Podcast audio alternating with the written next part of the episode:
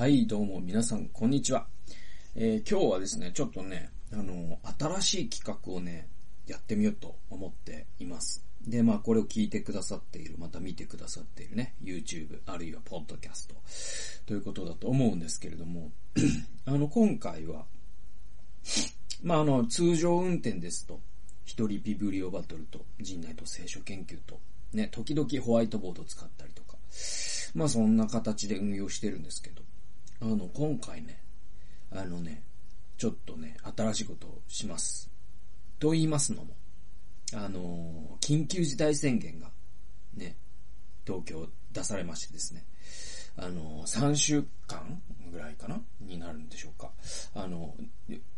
トレーニングジムがね、休みになりまして。まあこれはね、僕にとってはね、結構大きなことで。やっぱりこう、本当に僕はダンベル、バーベルとね、仲のいい生活を送ってきましたか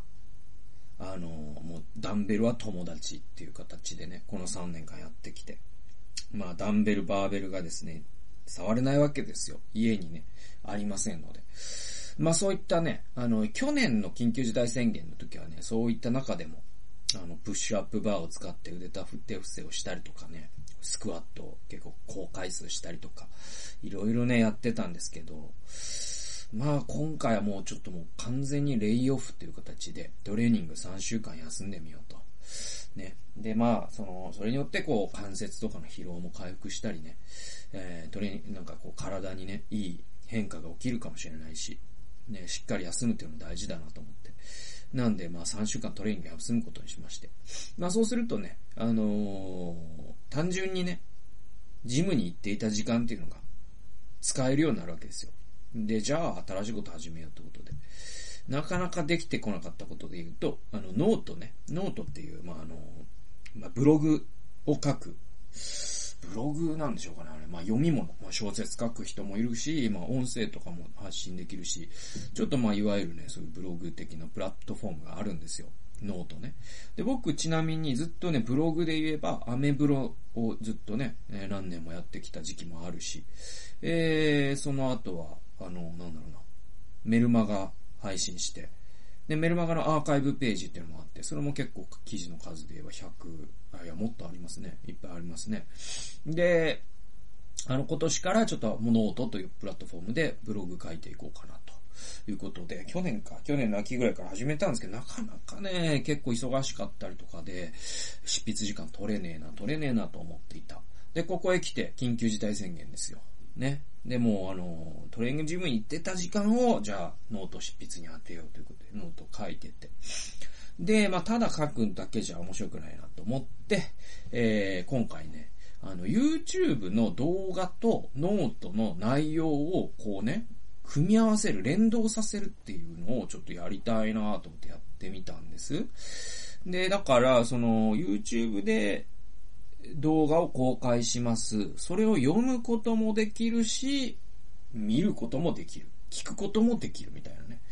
なんかそういう、ちょっとメディアミックスで、一つのコンテンツを作るみたいなのを今までやったことなかった、ちょっとやってみようかなと思ったわけですよ。なので今僕がここで喋っている内容ね、は、えっ、と、耳から聞くこともできるし、YouTube で視聴、目で見ることもできるし、そしてノートで読むこともできます。でね、結構ね、あの、本当に人によるんですよね。情報をどう取り込むかっていうのは、本当に、あの、人によって様々で、えっ、と、耳から聞くのが一番いいよという人もいれば、で、結構やっぱね、手作業とかで耳がおね、留守になる、耳だけ留守になる瞬間がね、えー多い人は結構そういう人が多いかなと思います。で、いやいや、あの、YouTube の方がやっぱね、こう、使いやすいんだよっていう人もいると思いますよね。で、逆に、逆にっていうのもあるけど、あの、目、あの、もう、おそれを全部文字にな、それが文字になっているんだら、それが、を読むのが一番早いし、ね、効率がいいって考える人もいて、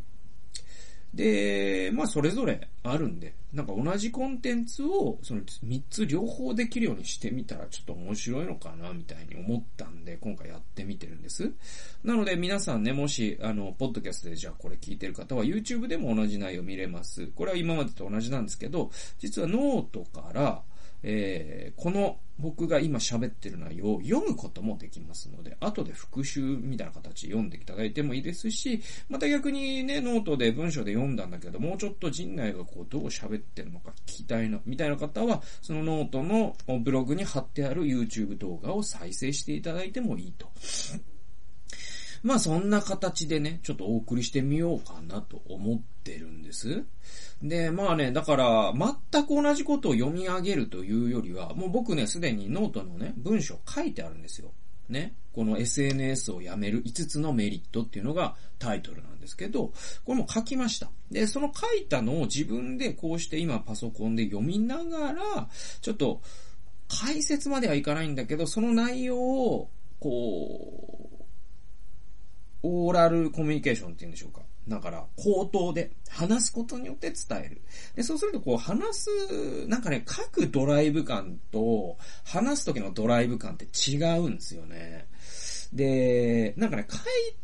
てるからこそ出てくるアイディアとか言葉も出て、あれば、話してるからこそ出てくる言葉、アイディアもあるんで、全く同じにはならないと思うんですけど、まあ、あの、同じテーマで、えお送りするっていうのをちょっとやってみたいなと思ったよって話です。はい、ここまで6分話してしまいましたけれども。えー、なんで、ちょっと本題行きましょうか。まずね、その、SNS をやめる5つのメリットっていうのがね、テーマで。で、ちなみに、僕ね、あの、以前、ノートで、SNS を完膚なきまでに完全にやめたら幸せになった話というタイトルで記事を書いてます。これ確か有料記事ですね。有料記事で、本当申し訳ないんですけど、まあ、買って損はないと思いますので、あの、買って読んでみたいという方はぜひね、購入して読んでいただけたら面白いんじゃないかなと思います。で、まあ、その内容ともちょっと重なるんだけど、今日のね、その5つのメリットっていうのは、あの、僕ね、2、3年前に SNS を完全に卒業したんです。全くやってないんですよ。で、あの、全くやってないというのはどれぐらいやってないかというと、もう、ああの、ブラウザのタブも開いてないんですよ。えー、だから、あの、誰かの SNS を見るということすらも一切やめました。はい。もう自分で投稿するのはつゆ知らず、いいねを押すのも絶対しません。えー、そもそも見ませんという形で、もうほほぼ、あの、死んだ人みたいになってるんです。で、これは結構春巡というかね、悩んだっていうかな、悩んだ。まあ、あの、結構ね、あのー、紆余曲折を経て、そこにたどり着いたっていうのがあって、で、僕あの、2010年あたりぐらいですかね、Facebook はもう結構ね、2006、7年ぐらいからやってる気がするし、で、やっぱ2010年前後っていうんでしょうか。うん。だから2008、9、10、11、12、13ぐらいは結構しっかり Facebook もやってたし、Twitter もやってたんですよ。で、結構仕事と連動させようかなとか、なんかいろいろ考えてて、割とちゃんとやってたんですよね。えー、でも、あの、僕、病気をしまして、2013年のね、末に。で、そこから2年間はもう全く死んでますから、全く更新ももちろんしません。やめてます。で、じゃあ26年、2016年に仕事に復帰してから SNS ちょっとチラチラとやってたんだけど、なんか様子がおかしいぞと。なんかね、30分 SNS をやるとね、もうなんか脳がね、ボロ雑巾みたいに使われるんですね。あ、これちょっとまずいなってことになって、ちょっとあの、ちょっと投稿するのやめようか。から始まり、いいね押すのやめようか、になり、で、今度もう見るのもやめようかになったのが、まあ、2000、2、3年前ぐらいです。だから2018年とか、19年とか、そのぐらいでしょうかね。で、その2、3年で SNS もゼロ SNS 生活をしてから、この2、3年僕ね、ほんとね、いっぱいメリットを享受してて、で、あのー、これ、このメリットについてちょっとね、話したいというか、まあ、書いたんで、それをね、書いたものを、この動画でも紹介したいという、えー、形です。だから、あの、皆さんね、この僕の YouTube、ポッドキャスト、見てくださってる、聞いてくださってる方の中に、僕の Facebook の友達になってますよとか、僕の Twitter のフォロワーになってますよとか、僕があなたの Twitter をフォローしてますよとか、あの、そういった方いると思うんですけど、あの、皆さんがもし、ね、SNS で僕結婚しましたって言ってたとしても、次に僕が皆さんに会った時、知りませんからね。えっと、あの、すみません。あの、そういう人になりまして。はい。で、まあ、それぐらい完全に SNS にいない人になっちゃったよと。そうするとどうなるかって話を今日は皆さんしたいんです。ま、じゃあ5つ話しますけど、まず1つ目は、もうね、これはもうダントツに言えると思うんですけど、まず何と言っても時間が増えます。はい。で、あのー、平均にして日本人って、えっ、ー、と、1日1時間前後を費やしてるんですね。SNS に。で、まあ、スマホ全体で言うともっとなんですよ。スマホ全体で言うと3時間とかなるらしいんですけど、SNS だと1時間ぐらいなんですって、エンゲージメントの時間、平均時間が。で、僕、そもそもスマホまず持ってません。だからこの3時間丸ごと自分のものになるんだけど、でも、あの SNS でね、タブレット僕持ってるし、えっ、と、ノートパソコンで仕事してますから、あの、それで SNS にね、エンゲージすることだってできる。それも僕は一切やめました。だからこそ YouTube でコメントがついてもコメントには、あの、すいませんけども、いいねも押しませんし、返さないんですよ。だけど、あの、動画で時々レスポンスやってますから。はい、そんな感じで。だから SNS 的な人とのやりとりを僕は一切やめたんですよ。で、それって1日1時間ぐらい増えるんですね。丸々自分のものになりますから。これでかいですよ。で、えっと、まあもちろんね、その人によっては、いやいや、俺は10分しかやんないよっていう人もいるんだろうけど、でも平均すると1時間ってことは、あの、その10分しかやらない人一方で、人によっては2時間、3時間やってるってことでもあるし。で、それってすごいことだと思うんですよね。1日1時間ですよ、平均増えるとしたらですよ。そしたらもう結構簡単な資格なら取れてしまうし、副業ぐらいなら立ち上げられるし、毎日1時間本を読むと、多分ね、月にね、10冊前後読めるはずなんですよね。で、読むのが遅いよという人でも、あの、5冊は絶対読みます。あの、毎日1時間ちゃんと読めば。で、僕ちなみに年間300冊本読んでますけど、えー、1日の読書時間って、えっ、ー、と、だいたい2時間から4時間の間なんですね。平均すると3時間未満です。2時間半ぐらいなんですよ。1日2時間半読むと、だい、えー、年間300冊読めるんで、1日1時間ちゃんと読めば、まあ、その半分、3分の1近くは絶対読めるんですよね。なんで、まあ別に本本だけがあれではないけど、えー、でも、あの、そういうこともある。あとはその、あの、ね、寝れないっていう人いるじゃないですか、その、1日6時間しか寝れない。なら、なぜなら、えー、忙しいからだっていう人で SNS してる人がいたら、それは忙しく、なんていう、その、それは、その言い訳僕は通用しないと思ってて、SNS やめるだけで1時間睡眠時間増えますからね。増やせますからね。で、僕の場合はやっぱ睡眠時間が、あ毎日の仕事のクオリティに直接影響するような仕事をしているから、もうこの貴重な1時間っていうのは絶対にね、あのね、譲れないですね。で、まあ、はっきり言いますと、僕だから SNS してた時代としてない時代両方知ってるんですけど、あの、まあ、はっきりここで言わせてもらいますと、SNS って純粋な時間の無駄ですよ。まあ、ここまではっきり言ってしまうと、まあ、反発を覚える人もいると思うし、えー、でもまあ、反論は受け付けます。はい。反論受け付けます。受けます、受け付けますけど、あの、反論は SNS でやってください。まあ、そこに僕はいないんで、あの、申し訳ないんですけど、そんな感じですね。えー、次行きましょう。えー、次はね、2番目いいことは、承認欲求に振り回されなくなるっていうのがあります。でね、SNS ってね、承認欲求ビジネスとも言われてるんです。でね、あのー、えっ、ー、とね、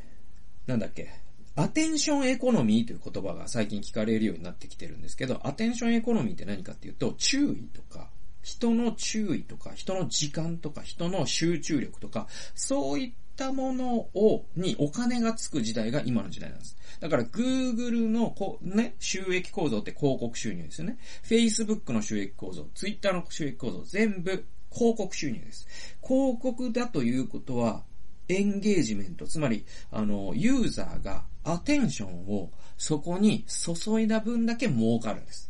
ね。そうすると、えー、彼らはな、なるべく長い間、その SNS に留まってほしいし、なるべく長、えー、頻繁にログインしてほしいっていうのが、まあ、彼らの、その、儲かる仕組みだからね。で、えー、そのために彼らね、中の人たち、エンジニア何してるかというと、ラスベガスのカジノのアルゴリズムを使って、えー、依存症を生み出すようにしてるっていうことを、実はえ、60 Minutes というですね、アメリカの有名なリアリティ番組で、Google のエンジニアをしていた人が、実はカミングアウトして結構話題になったっていうのがあるんですよ。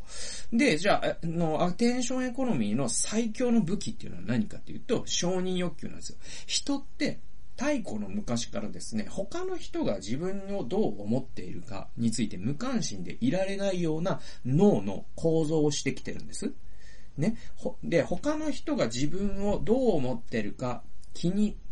せずにはいられないのが人間です。で、これ承認欲求です。これも生存本能に、えー、紐付けられてるからめちゃくちゃ強い欲求なんですよ。これがまさにそのいいねの数を頻繁に確認、確認するとかっていう行為に結びついてくるんですよ。で、それを Facebook とか Twitter とか、Google とかよく知ってるからそういう仕組みを盛り込んでいくわけですね。ね。え、だけど、結構、その、じゃあ、いいねとかリツイートとかを日々ですね、モニターした経験のある方ならわかると思うんですけど、それってね、正直言いましょう。はっきり言って、得るものが少ない割には消耗する経験だと思いますよ。と思いません？僕はもう、そうなん、そう思います。あの、得るものが少ないというか、得るものなくないですか？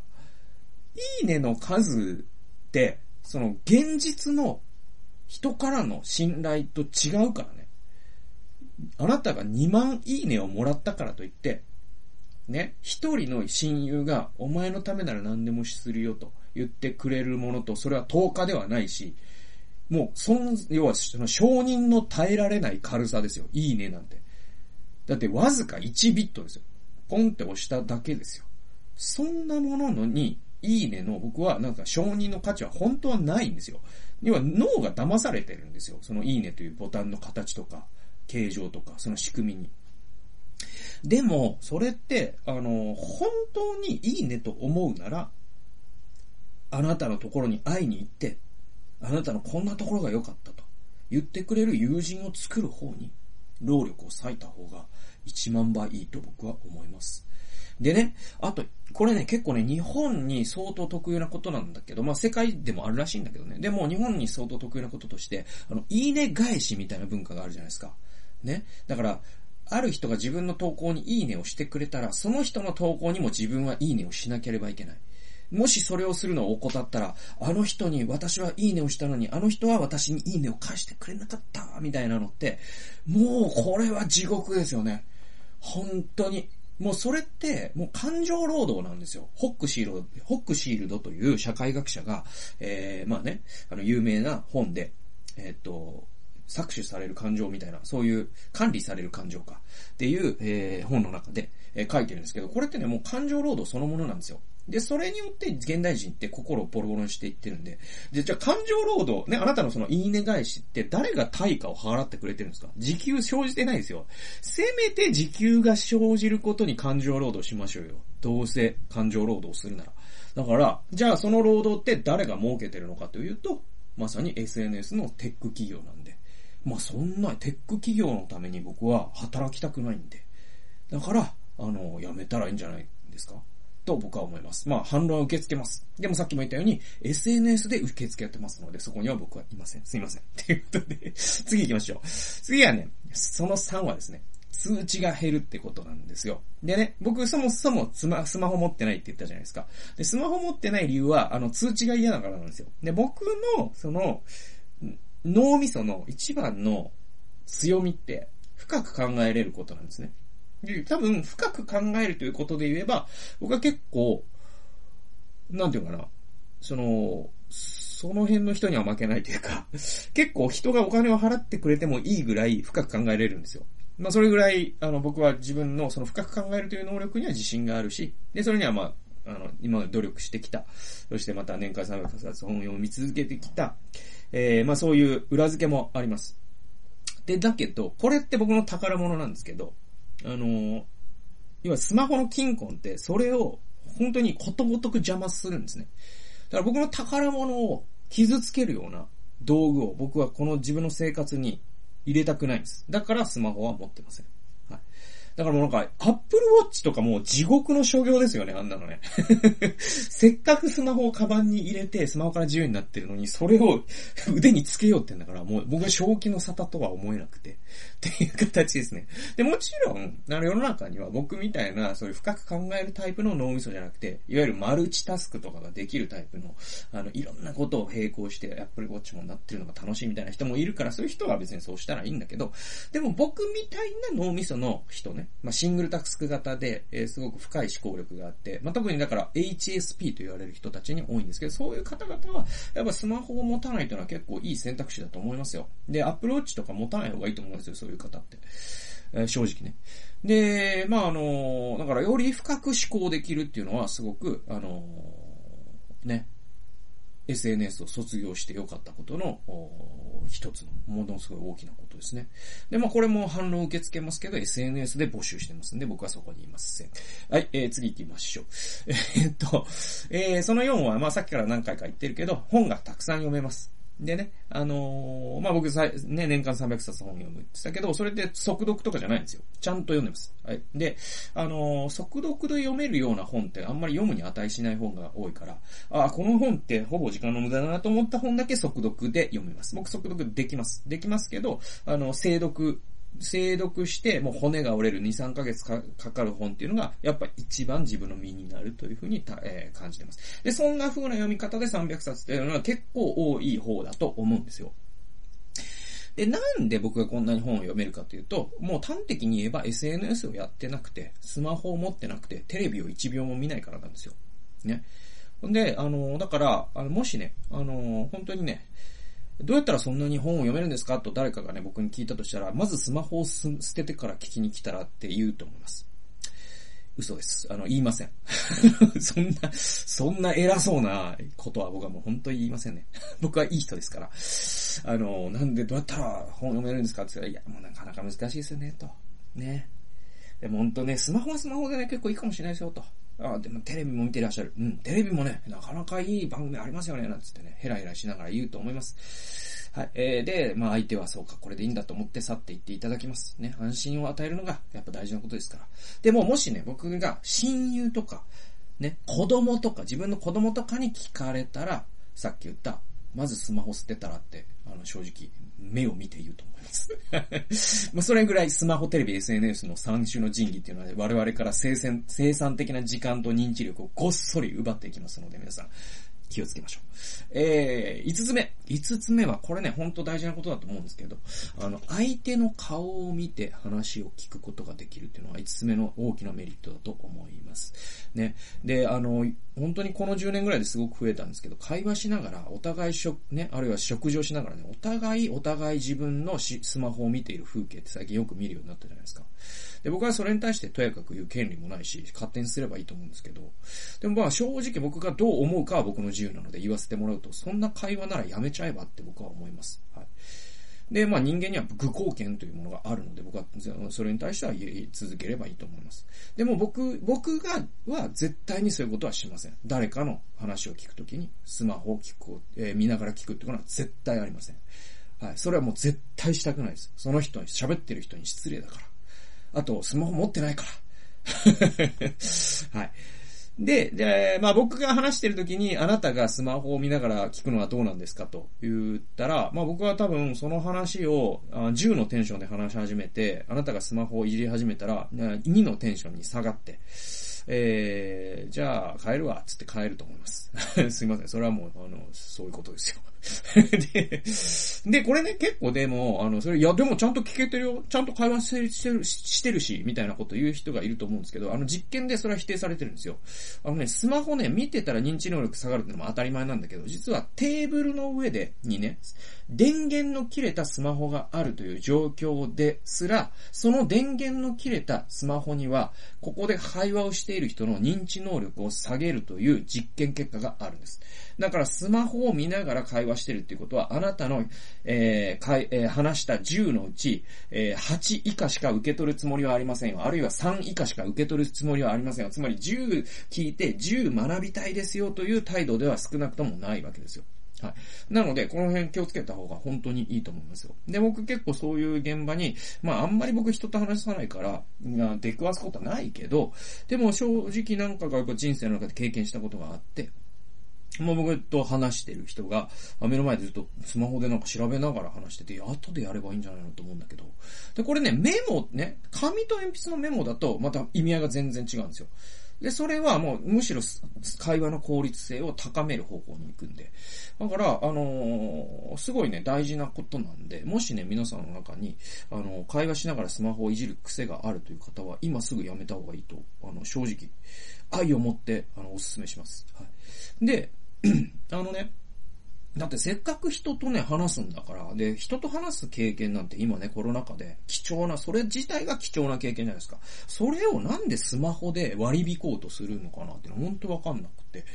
でね、人生損してるなと思うんですよね。で、あのー、同じような話で言うと、結構さ、あの、吉野家とかラーメン屋とかでも、みんな食べながらさ、その、スマホいじってるじゃないですか。あれも、結局その認知の能力を、の、あの、結構な部分をスマホに持っていかれながら食べてるわけだから、あの、100%の美味しい食べ物の90%なのか50%なのか、例えばだからもうスマホいじりながら食べたものの味を全く思い出せないとか、そういう人もいると思うんですよ。じゃあさっきのラーメンに、えっ、ー、と、味玉何個入ってましたか？答えれません。なぜならスマホ見てたからみたいな。で、これってさ、お金払ってせっかく美味しいラーメン食べに行ってんのに、なんかさ、